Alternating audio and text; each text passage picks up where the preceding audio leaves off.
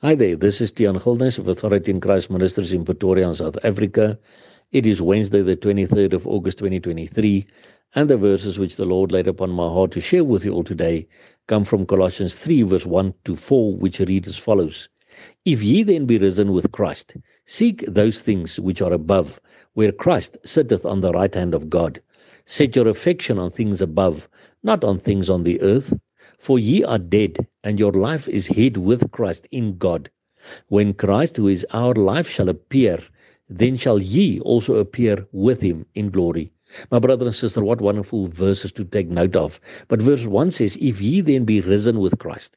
When did we rise with Christ? Well, if you just read the previous chapter in Colossians two, you will see Colossians two verse twelve says, when we were baptized as adult believers, we died in the baptism, we were buried in the baptism, and we rose in a new life in Christ. So if ye then be risen with Christ, because I was baptized in Christ, what happens now? Then I seek those things which, things which are above, not upon the earth. My focus is not on the earth anymore, because I live no more, yet Christ lives within me now, says Galatians two verse twenty.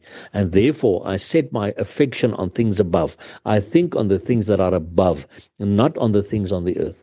I don't focus on all these things happening around us anymore. I'm, I'm not afraid of all the things happening around me anymore, because I know what my future is, and I will be with God in all eternity. And therefore, I put my thoughts and my affection on things above, not on the things on the earth.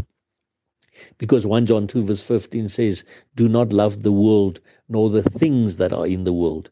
So don't put your focus on the world. Must we live in the world? Yes, we must do our daily normal things. But while we're busy doing the things of the world, we focus on heaven. We focus on God the Father, Jesus Christ, the Holy Spirit, and what is waiting for us in eternity, because we are now dead, because we were baptized with Christ, and we were buried with Christ in the baptism, and your life is hid with Christ in God. Wonderful thought. I live no more, yet Christ lives within me, but I am also hid with Christ in God. What a wonderful God who loves us. And then the promise, when Christ, who is our life, shall appear, then shall ye also appear with him in glory. That refers to the, com- the second coming of our Lord Jesus Christ after the seven years of tribulation, when he comes out of heaven with his armies, and then we will also appear with him in glory, because that day he will be glorified. He will appear on that day. Then we will also appear with him in glory. What a wonderful future to look forward to, my brother and sister. But then you and I must ensure that we are in a personal, intimate relationship with him, that we have been baptized as believers, have been immersed, not baptized as babies, and that we live with him, and that we think on the things which are above, that we seek those things which are above, and then we know his coming is very close at hand, because we know what his word says, we believe what his word says, so we keep on crying out, Maranatha, come Lord Jesus. And remember, Jesus Christ loves you immensely. Blessings to you.